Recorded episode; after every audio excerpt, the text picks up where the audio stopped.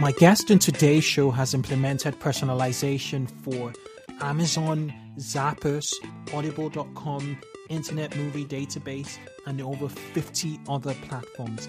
He's going to share tips on how you can effectively harness the power of machine learning and personalization to upsell and cross sell products in your online retail store. Do stay tuned.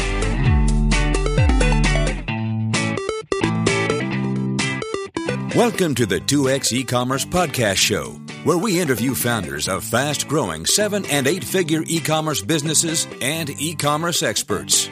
They'll tell their stories, share how they 2X'd their businesses, and inspire you to take action in your own online retail business today.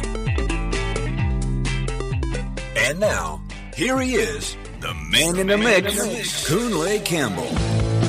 Hi, 2Xers. Welcome to the 2X e-commerce podcast show. And I'm your host, Kunle Campbell. And this is the podcast where I interview e-commerce entrepreneurs and online retail marketing experts who uncover new e-commerce marketing tactics and strategies to help you, my fellow 2Xers, grow metrics that matter in your online stores. So if you're looking to grow metrics such as conversions, average order value, repeat customers, traffic, and ultimately sales, you are in the right place. On today's show, I have with me Saurabh Nangia. He is the founder and CEO of Targeting Mantra, a SaaS based personalization and targeting platform that enables small and medium sized e commerce companies cross sell and upsell like Amazon. Saurabh is a personalization and machine learning veteran. He has an MSc in machine learning with five patents pending in the recommendations domain. He's a renowned speaker on machine learning, personalization, and real time user behavior. In the last seven years, he's worked on personalization engines for Amazon, IMDb.com, Zappos, Audible, and over 50 other companies spanning across e commerce, marketplaces, travel, and other online portals. On today's show, Saurabh will be talking to us about personalization in e commerce and its impact on conversions. Without further ado, I'd like to welcome Saurabh to the show. Welcome to the show, Saurabh. Thanks. Thanks a lot, Kunle. It's a pleasure to be here. Fantastic. Could you take a, a minute or two to, to tell um, uh, our listeners more about you? Sure. Um, as you mentioned, I used to work uh, within Amazon before. So I was working on personalization for Amazon and Amazon owned subsidiaries.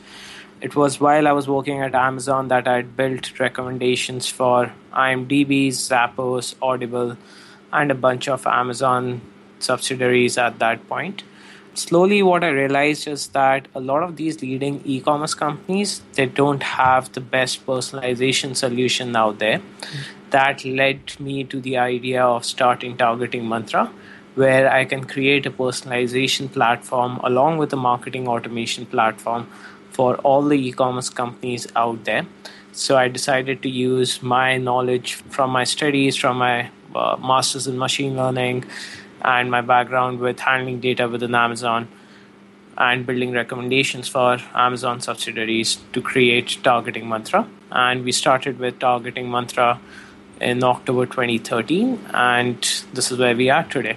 Fantastic. So, um, when did you start working with Amazon? What was the period? So, I was at Amazon from 2010 to 2013 for around three years, and uh, yeah, one of the first projects which I worked out at Amazon was uh, building recommendations for IMDb.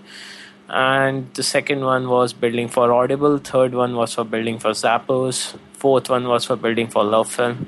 Wow. And yeah, those were my so, so there, there, were all the Amazon properties, you know, trying to build that um, personalization experience for, for users. Was personalization quite important? Uh, obviously, it sounds like it was quite important in Amazon. My question has to do particularly with like the takeaways from Amazon. You being, you applying personalization to Amazon companies or Amazon websites.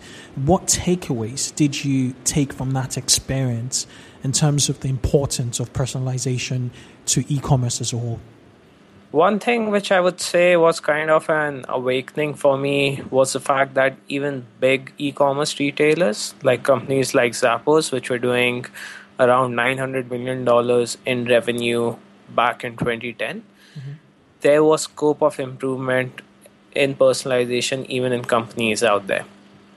So when I built the new personalization engine for them, they saw gains over the existing solution. So that was one of the awakenings for me that there's always that scope of improvement, even for the big retailers out there.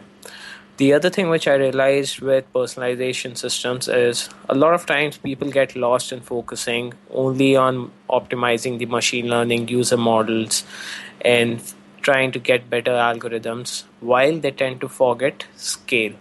So, whenever you're building something for bigger enterprises, you need to keep in mind that not only should you be able to provide relevant results back to the end consumer in form of personalized widgets but also you should ensure that you scale well with the number of products out there with the number of users out there while ensuring that your latencies and your solutions are as real time as possible. Because what you want is that when a user is browsing on the website you are able to give him recommendations right away. It shouldn't be like it takes a day to update your learning models. It takes a week to run all those algorithms in the backend and then figure out what each user's preferences are. It should all happen within milliseconds where you are able to give a personalized view to every end consumer. That's that's a very very good point. The fact that um, skill was an issue with companies as big as Zappos Okay, so so um, for us to sort of take this into context, could we take a step back, please? And could you explain how personalization works, both from the machine learning standpoint and the time lapse um, in terms of um, how much of time the machine actually needs to learn patterns through to to scale, please? Okay, sounds good. Um, so personalization means that you understand your consumers well and you're able to give them a personal experience on the website. So when in early days, uh, people used to con- confuse even smaller steps as personalization, mm-hmm. like simple greeting on the website, where they say things like uh, "Hi Kunle," and then the normal web pages. The fact that they used your name out there, that also is personalization to mm-hmm. some extent. But personalization goes much beyond it. So in terms of products, we can choose that. Okay, let's say if you're browsing on any of the e commerce websites, based on what you're clicking on, what you're adding to cart, what you're rating, reviewing, purchasing, whatever interaction you have with the website, based on that, I can keep on figuring out different preferences about you. So let's say if you're clicking on a bunch of different shirts, then I can figure out maybe that you are interested in blue shirts, which are made out of cotton which have stripes on it. Mm. I can figure out all of those different attributes based on what you have clicked on, rated, added to cart, and how you have interacted with the website. And once I learn these preferences, then I should be showing you personalized results in the area where you are interested in, while your colleagues and your friends should see things in different form of shirts which they are interested in. So the second level of personalization was what when people started to club users together and they started segmenting users and putting users within buckets. Mm-hmm. They used to say that okay, Kunle and Saurabh are both interested in shirts, so we'll show both of them the best sellers within shirts. Mm-hmm. Which is still some level of personalization. Instead of showing you electronics product, I'm showing you shirts. Mm-hmm. But each user is different and each user deserves having an independent user model. So, what we do is that we take it to the granular level where we treat each user independently. So, the fact that you might be interested in blue striped shirts, I might be interested in, let's say, pastel colored solid patterns. Mm. So, we'll see different types of shirts. Mm. So, that's what personalization is, where you're treating each user differently and giving them personalized experience. How we do it so, as I said, we'll collect all sorts of behavior data on the website. So, just like you have Google Analytics and all of these different analytics solutions out there, which will collect these data points and show it back to you in form of graphs. What we do is that we will keep on collecting what they're rating, adding to cart, buying, clicking on, how much time are they spending on each mm-hmm. page, what are their social likes. Like there are correlations between things like people who write like reading books uh, of certain type. They like to wear certain kind of clothes, or they like to buy certain kind of electronic items. So we will collect all of these data for uh, each and every user, and we have our proprietary machine learning model on the backend, which is an ensemble of uh, five different algorithms, and they will automatically keep on getting trained with each and every data point of the user. Mm. And when we have to compute the recommendations for a given user, we'll use these five algorithms, figure out what should be the dynamic weightage given to which algorithm based on the user who's online, and then give him personalized results back.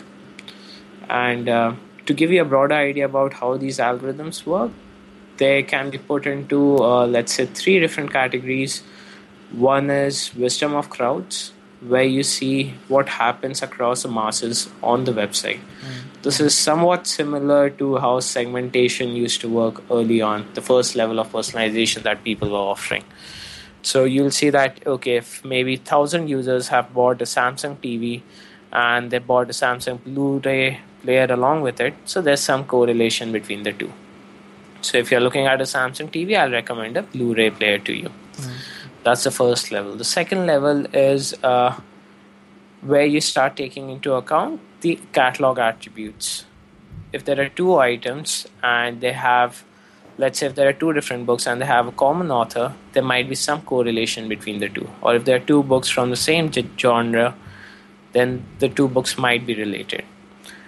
So, and the third fact is where you start taking each user's individual user behavior into account. So, which is the fact which I was mentioning in terms of the modern personalization algorithms out there, you need to ensure that you have the third type of algorithms in place where you'll take into account that not only is Kunle interested in Samsung TV, what he's looking out for at this point of time, he's looking for a 40 inch plus TV, which is LED screen, which has smart TV support, and these three, four features. And while someone else is more interested in the Samsung brand and he doesn't care whether it has a smart TV support or not. So even though both of you are looking at the same TV, but you guys have different preferences and so you should see different recommendations. Well, that's that's a lot of um, data and info. So, um, wisdom of the crowds, um, related items or related um, well correlations, um, matched correlations, and then individual behaviors on a case by case basis. So, in terms of, I, I never really thought about um, looking at actions um, to, to, to kind of um, as a data point in the personalization experience, which which is very very interesting. Um, so, what key data points are brands harnessing to effectively deliver a personalized shopping experience um, at level three? So, the strongest data point is definitely purchase if someone is buying a certain product that has the strongest signal in terms of their liking to that particular product. Mm-hmm. second one comes in form of ratings. So whatever you're rating or whatever you're reviewing that means you have certain sense of likelihood towards that product. Then are the other ones in this order. Add to cart then is the clicks and then are the social likes. In this order are the behavior data points that we take into account. Um, in terms of the catalog data points which we have, the catalog attributes which we take into account, um, which could be things like both of your, let's say, two eyes are looking at a laptop. There are different catalog attributes which can be taken into account. What's the processor type in each? How much RAM do they have? What's a hard disk? And all those different preferences. So, in terms of that, the weightage which is given to the brand or to the material or to the gender or to the product description or whatever that depends on company to company. That depends on user to user. There's no definite rule that okay we should always be giving more preferences to two products of the same category or two products of the same brand or two products of the same material or color. There's no golden law like that. Mm. that's very interesting. You know, you mentioned widgets, the fact that um, a lot of personalization is being sort of executed through widgets. my question has to do with how email marketing actually fits into this jigsaw. Um, there's there's been a lot and um, a lot of um, talk about email automation, personalized email automation. Not just talk, as in I'm actually seeing in the front line businesses um, harnessing the power of um, personalization through email um, to to nudge their um, their customers through to to getting more sales off the back of their customers um, just by delivering um, funnels, basically marketing funnels through email. Um, how, how does like external personalization um, through widgets actually merge with um, email marketing, or are they at the moment still exclusive um, channels to tap into? Mm-hmm. definitely, both of the two things are related. Uh, the personalization widgets do fit very well within email marketing. So talking a little bit from targeting mantra's perspective, we divide email marketing primarily into two parts.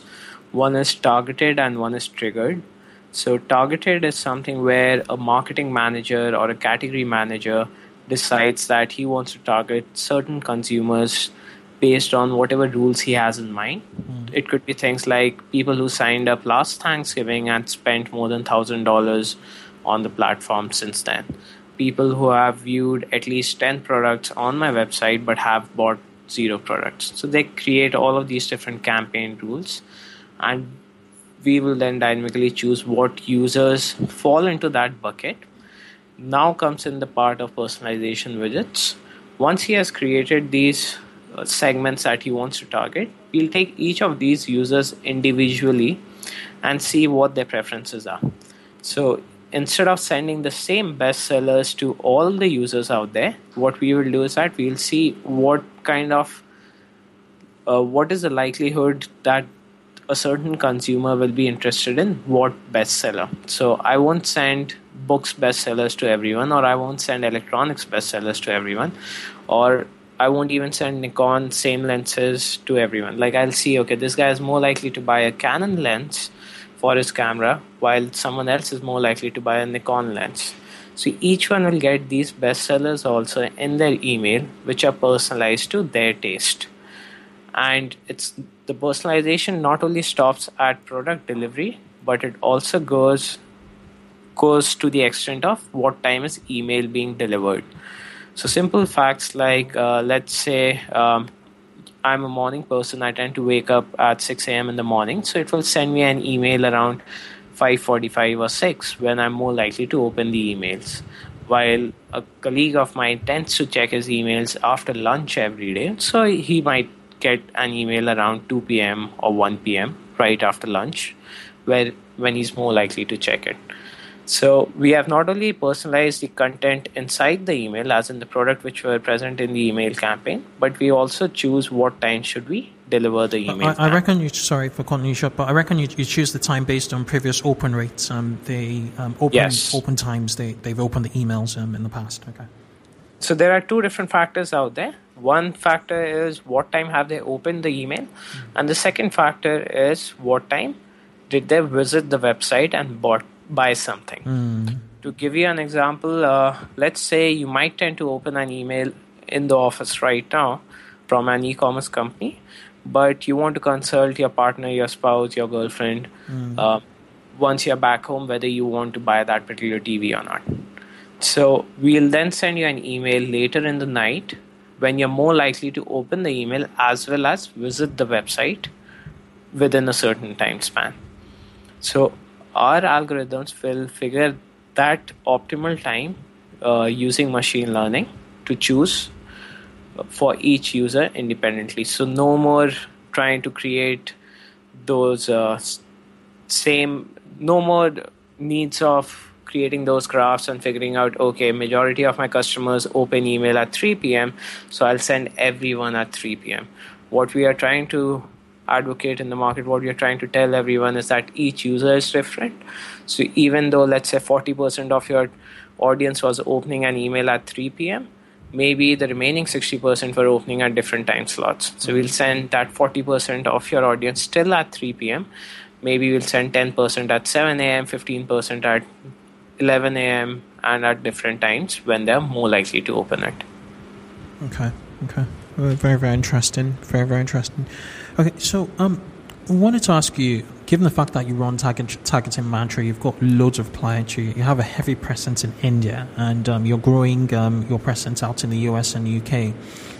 What industries, particularly in e-commerce, are you seeing benefiting from personalization, um, both from um, the browser experience from you know browsing the internet, browsing a website, sorry, through to email personalization. Well, email personalization. Let, us put that aside, but more or less um, personalization through widgets, on-site widgets. Um, what industries do you are you seeing tremendous or significant um, value off the back of um, recommending personalization and recommendations? So, personalization is not something which is limited only to a certain category of e-commerce companies or only to a certain verticals.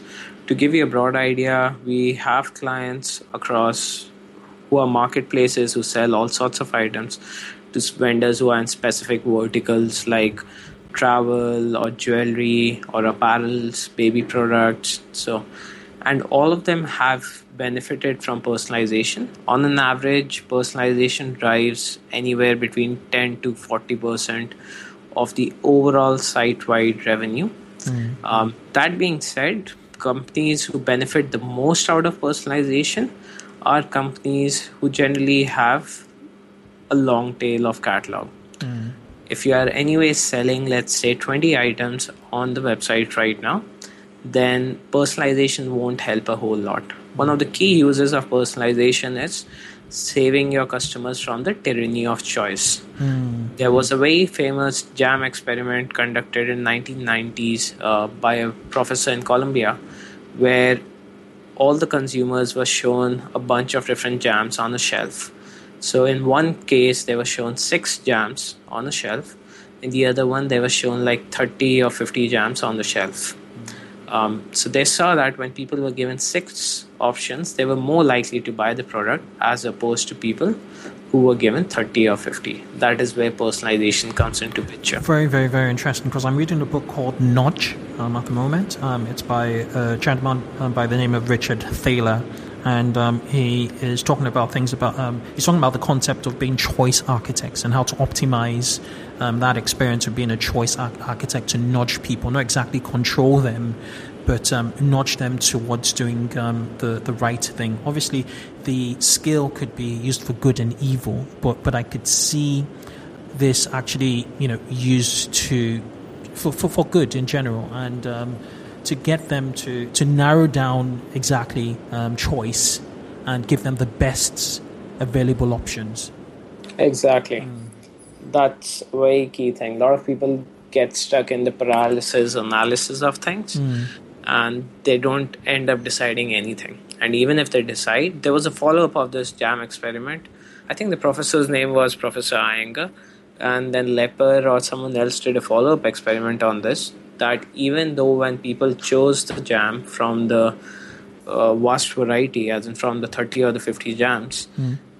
they and they still doubted their choice. They had that biased emotion. What happened? Uh, they were still wondering whether the other jams tasted better than the one which they bought. So, not only do people face uh, more trouble in making the choice, but if they have been given a lot of choice, even after making the choice, they aren't that happy about the choice because they keep on thinking, what about the other hundreds of thousands of other options which were out there? Okay, so so it's less about um, vertical, a particular vertical in e-commerce, and it's more about the size of your catalog. Um, and you, you alluded to to um, it being more about um, long tail. So where what size of catalog from an SKU standpoint or SKU standpoint would you start to see personalization or personalized widgets um, starting to make an impact? Um, so personalization widgets usually make sense if you have more than uh, 400 SKUs on your website, as in you have more than 400 products. Mm. Also, if you're an m-commerce company, if you're a mobile uh, app who is targeting e-commerce space, then also personalization makes a lot of sense because you have limited real estate in terms of limited space that your end consumers can see on the phone. So you want to choose which is the most relevant product and show to them. Where you could have possibly fit 30 items on the category page on a web page, you can only fit maybe 8 or 6 on a phone. Therefore, personalization becomes a lot more important out there. Mm-hmm. Okay, so besides um, Amazon and all their companies um, which you have worked um, on, what US and um, or UK e-commerce players are you seeing um, that doing personalization really well, executing personalization really well? One of the key things in personalization, which I would also want to lay stress on, is the fact that personalization should be real time. A lot of these e-commerce companies within US and uh, within UK too, they have good personalization results out there, but they aren't real time. Like they won't take into account my behavior on the fly. Mm-hmm. So let's say I was buying a t-shirt last time I was there on the website uh, because it was summer, but now winter has started, so I'm browsing through jackets. It will still remember the fact that I was browsing through t-shirts and keep on showing me a lot of t-shirt similarities, mm-hmm. even though I started clicking on jackets. So that is one of the key places where a bunch of different websites have a huge scope of improvement. Um, that being said, companies which have really good personalization right now, um, I would say within so I haven't shopped a lot within UK. I've never lived in UK. Understandably. So sorry. sorry. I would say within UK, Swimshop has good because they are one of our clients. Swimshop. But, yeah. Swimshop.co.uk. Okay. Yeah. Uh, mm-hmm. I'd, I'd, um, I'd, I'd, share a link to their website on on um, on the show notes. Okay, sure. Um, and uh, in all seriousness, within US, uh, Etsy had good recommendations. Mm. eBay definitely invests a lot in their personalization. They have good results. They have another problem which is called uh, deduplication of items. So, uh, with marketplaces, one thing that becomes important is that there are 10 people who might list an iPhone out there. So, you cannot show these 10 different iPhones as similar to each other because they are all essentially the same product. Mm. So you want to group all of these SKUs into a parent SKU or a, in a parent thing, mm. and uh, where you'll have the th- ten different varieties of iPhones listed out there, things mm. like that. Mm. So yeah, bigger marketplaces have handled that problem quite well. eBay is definitely a leader out there, and um, yeah, those are the names which come to my mind at this point. Very good point. So, so what I'm gathering here is targeting mantra is bringing enterprise level personalization, which typically was technology for um, marketplaces and really high traffic enterprise websites to the mid tier. Yeah, true. That's right. Okay, okay. That's very, very interesting. Okay, um, I'm, I'm going to just, we're going to move into the final sets of question segment. Um, and I'd like to ask you about your predictions. Um, um, on the future of um, personalization in, in the space of um, e commerce? Um, I believe personalization will keep on uh, evolving a lot with time and it will become more and more important. So, specifically, over the internet, there are over 3 zettabytes of data being created every year. That is like 10 to the power 21 zeros. And right. that amount of data is huge. So, if there's so much data out there, personalization and personalizing algorithms will become all the more important because you'll have to choose what is right to be shown to what consumer. No one wants to know about all the news articles out there or all the movies out there or all the products out there. Everyone is interested in figuring out things around their interest. Mm. So hmm. that's going to be a key area not only in e-commerce but in any of the listing websites too. And um, machine learning obviously seems to be um, a, a, predominant or dominant um, well, theme or technology in, in this for, for this to, to, occur. What are your thoughts on privacy? So, um, you know, it's it's almost a give or take. You can't take your cake and have it here. You want a much more personalized experience, um, mm-hmm. a much mm-hmm. more tailored experience um, while you browse the internet or your favorite um, internet platforms. However, you have to give yeah. Um, a bit of um, your you have to give a bit of knowledge about yourself to, to, to get that personalized experience. Where do you see the lines um, blurring, uh, blurring, sorry, or where do you see um, where, where do you see a, a straight cut line as to personalization and um, privacy? So, for end consumers, for speaking from the point of view of end consumers, definitely people don't like the fact that they are getting tracked somewhere. Uh, so what I've started observing in terms of end consumer pattern is that they're open to the fact that you're making their lives easier, whether it's in form of movie recommendations on Netflix or product recommendations on Amazon or news recommendations on a news website. They're open to that fact, but they don't like the fact that they are being shown ads in different places. Mm. They don't like the fact that, oh, I was looking to buy a dress as a surprise for my wife and I am on this news article website and it's showing me the ad out there that go ahead and buy this dress. Mm-hmm. And then my wife is sitting right by me. She's like, Oh, are you cheating on me? Why are you looking at this dress? This and that. So definitely that's not a good thing out there. I would say that people would still stay open to personalization on the website, but ads, uh, seeing the amount of installations in terms of AdBlock Plus, is going to become it needs it will evolve a lot. It will change a lot. I don't know how it will change what will happen in future but uh, there are over 50 million ad block plus uh, installed on different block browsers out there. That means people don't want to see a lot of these intrusive ads. Mm. i think that it would impact on um, google's revenue um, but, but, i'm not quite sure how that's going to impact on um, facebook especially the the inline um, post Facebook post, you know, um, sponsored post. But but yeah, that that that would be interesting to to see in terms of um, its impact on on um, personalization and um, advertising. Okay, um, what ma- one marketing channel, given that the future is clearly going to be personalized one and the internet, what marketing channel would you advise e-commerce entrepreneurs to, to take seriously and prep themselves up for the age of personalization? Um, so, having uh, spent a lot of time within India and US itself, mm-hmm. I would say one of the key areas that people aren't targeting at this point is mobile is mobile notification reaching out to your consumers through mobile apps or notifications mm-hmm. or on the phone. So within India itself, uh, leading e-commerce companies have more than 50% of their sales happening on mobile platform in today's date. Overall, the con- the countrywide average is around 35% at this point. Wow. Uh, while within yeah, while within US, it's right now it's at around 8 9%. Mm.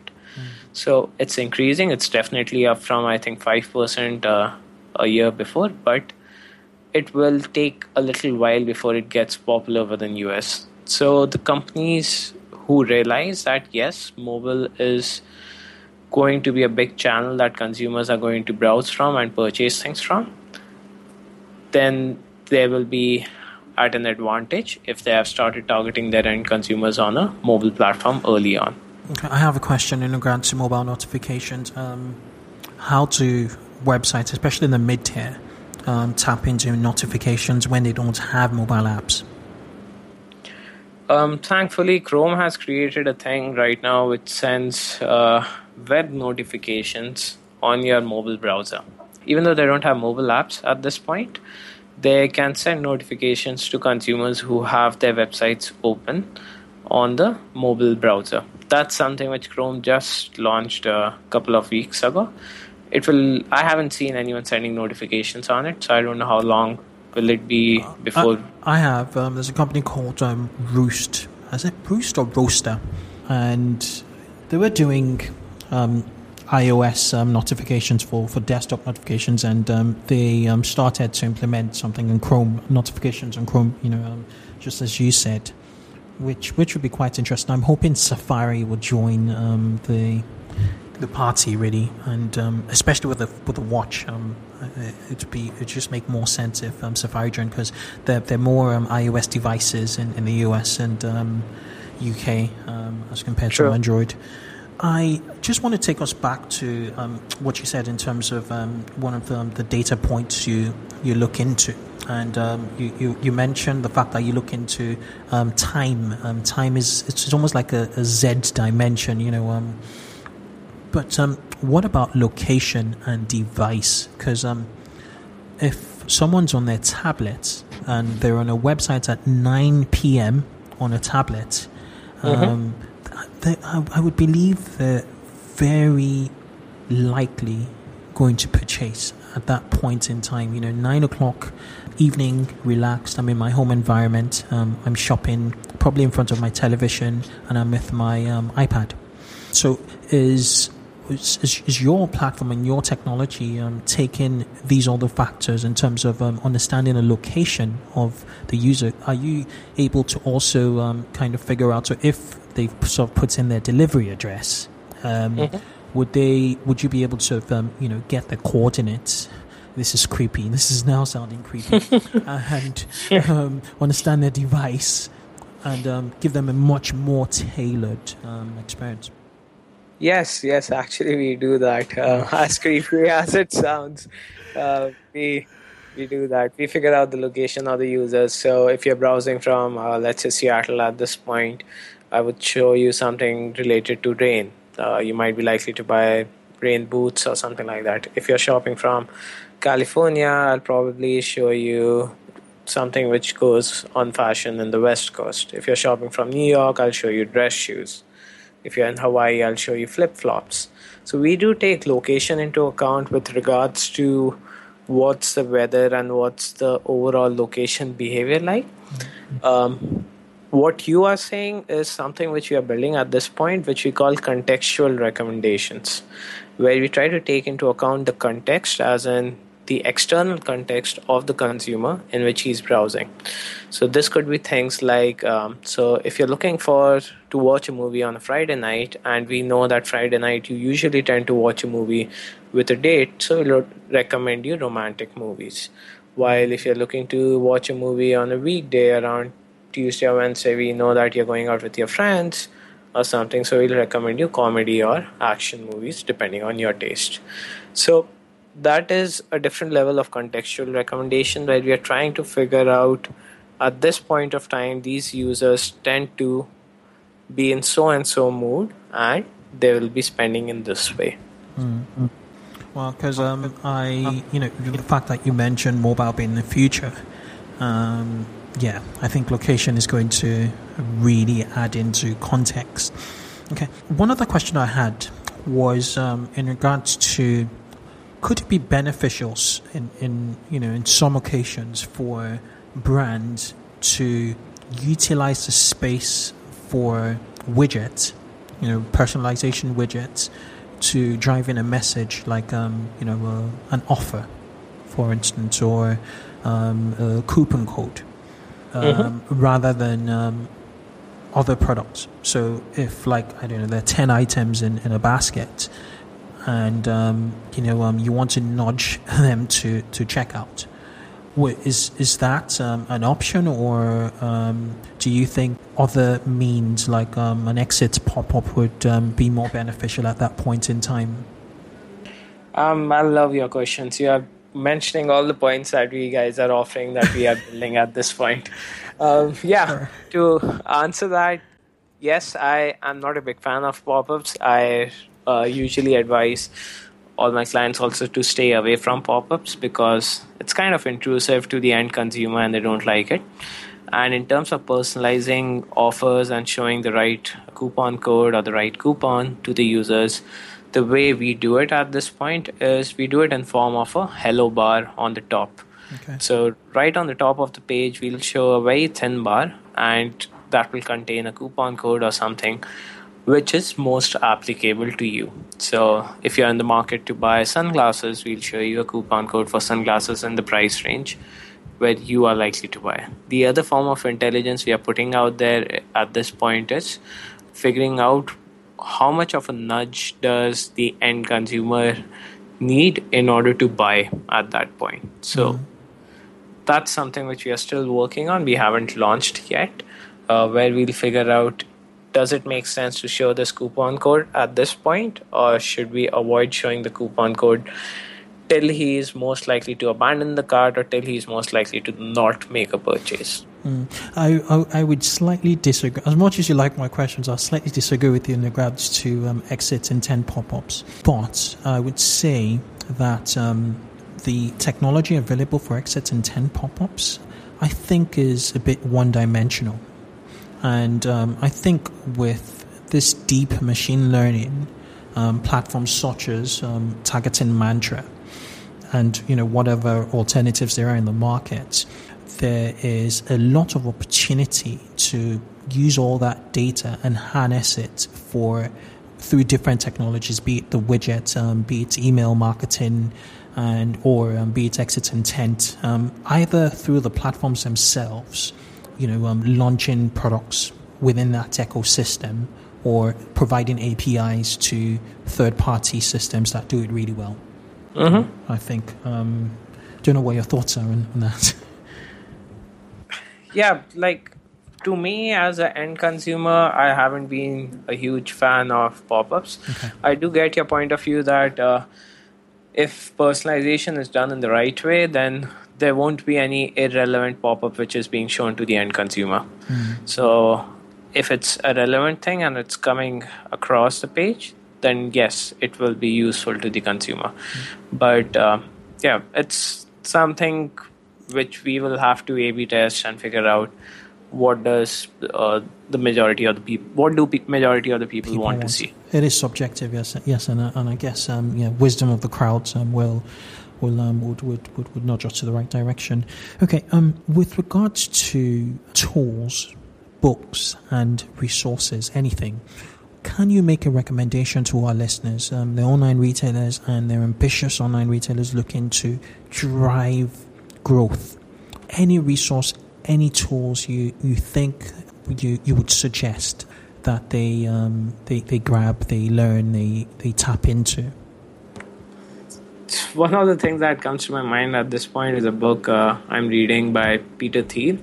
Uh, it's called Zero to One. Uh, that goes around uh, like how you should build your company, how you should take your company from zero to one. How do you how do you accelerate your company? So definitely that's one of the things which I would uh, recommend people to read. Something which is specific to e-commerce. Um, I remember there was this blog by I think Chris Anderson on uh, long tail. Um, so what happens is that majority of the people are still coming from the mindset of the retail stores. And what what used to happen in retail stores is because of the limited shelf space they used to keep the bestseller items close closest to the counter or at the eye level. Because people tend to pick those up and buy them right away and coming from that same mindset a lot of times e-commerce companies are focusing only on keeping on promoting their best sellers. What they don't realize is that the long tail uh, if they draw the demand graph across the products then the long tail for the majority of the products might sum up to be much more than the sale of best bestsellers and so yeah chris anderson wrote this article in uh, mid 90s i would say or early 2000 i think and uh, yeah it's a very famous long tail story by him which I have, I- I've read that article. It's been that that's a fantastic. It gives fantastic insights into into the impact of the long tail. And zero to one is amazing. I, I like it because um, you know it's it's the anti um, well it it embraces monopoly. Um, the fact that um, and I'm seeing that um, success in e-commerce is coming from the more innovative companies that have not done what anybody else has done before and um, they just take the lead in that um, segment and, and then they hold it, which is interesting. Thank you. Okay, um, before you, you say your your good your, your, your goodbye, could you share the best way listeners could get in touch with you? Or prior to that, um, could you just give one parting piece of advice to online retailers looking to grow their their businesses? Um, I would say always remember that your consumers are right. Your consumers are the one you're supposed to make them happy. don't get carried away by sending too many campaigns to your end consumers or just trying to provide them with a bad experience. Always keep a consumer centric approach. Amazon and Zappos are the leaders in terms of uh, consumer centric e commerce companies. Mm. To keep them as an ideal uh, when when you're building your e-commerce company, do ensure that your consumers get the best treatment out there. Fantastic. Do you have any plans of um, coming into the US and the UK market? Yeah, we are uh, rolling out across a bunch of different companies in the US and the UK market. Okay. We also have an office in the US market in Bay Area, uh, in Mountain View. In okay. fact, I spent uh, seven, eight months in US itself. Okay. And uh, within UK, we aren't setting up a office at this point, mm-hmm. but yes, we do keep on traveling to UK quite often, and we do have a customer base out there too. Okay, well, I'll be sure to share all your um, contact details on, um, on on the show notes. Um, finally, what's the best way for listeners who want to get in touch with you?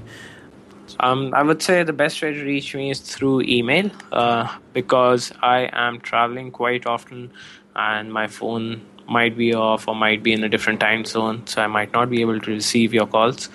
So my email ID is uh, Saurabh S A U R A B H at the rate targetingmantra.com. So it's my first name at my company name targetingmantra.com. Fantastic. I'll share it. It's been an absolute pleasure having you on the show, Saurabh, and um, thank you for sharing your insights on on personalization in e-commerce in the future. Yeah, it was a pleasure talking with you too, Kunle. Have a great day. Cheers. Thanks for listening to this episode of 2x e-commerce. To help you get more actionable insights and e-commerce growth hacks that'll help you 2x your online retail business, hop over to 2xecommerce.com. It's a blog dedicated to e-commerce and multi-channel marketing, run by the show's host, Kunle Campbell. 2xecommerce.com is packed full of articles and guides to help increase traffic to your store, increase repeat purchases, and average order value. Thanks for listening. Visit 2xecommerce.com.